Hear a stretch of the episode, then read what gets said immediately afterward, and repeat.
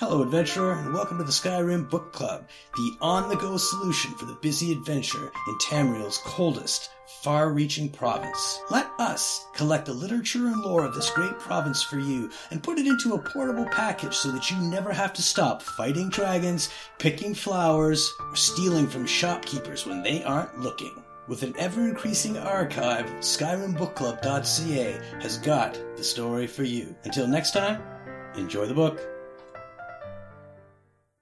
Galerion the Mystic by Asgrim Karlsgreg, a biography of Galerion, a Psijic who founded the Mages Guild. During the early bloody years of the Second Era, Vanus Galerion was born under the name Trectus, a serf on the estate of a minor nobleman, Lord Girnassi of Solakich on Kur. Trectus's father and mother were common laborers, but his father had secretly, against the law of Lord Girnassi, taught himself and then Trectus to read. Lord Girnassi had been advised that literate serfs were an abomination of nature and dangerous to themselves and their lords.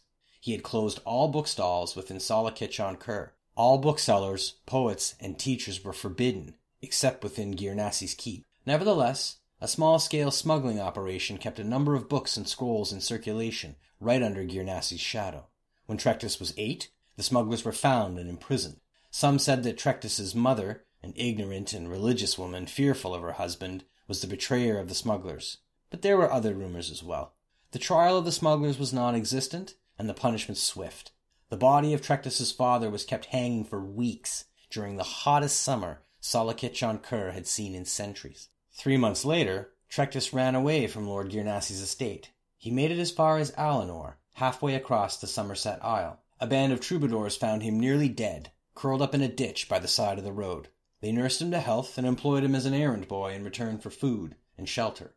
One of the troubadours, a soothsayer named Heliand, began testing Trectus's mind and found the boy, though shy, to be preternaturally intelligent and sophisticated given his circumstances.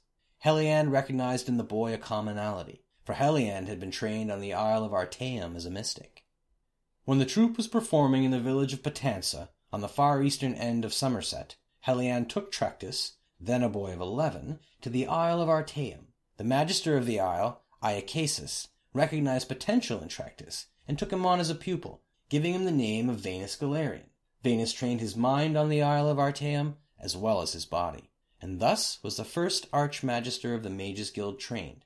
From the Psijics of the Isle of Artaeum he received his training. From his childhood of wanton injustice he received his philosophy of sharing knowledge.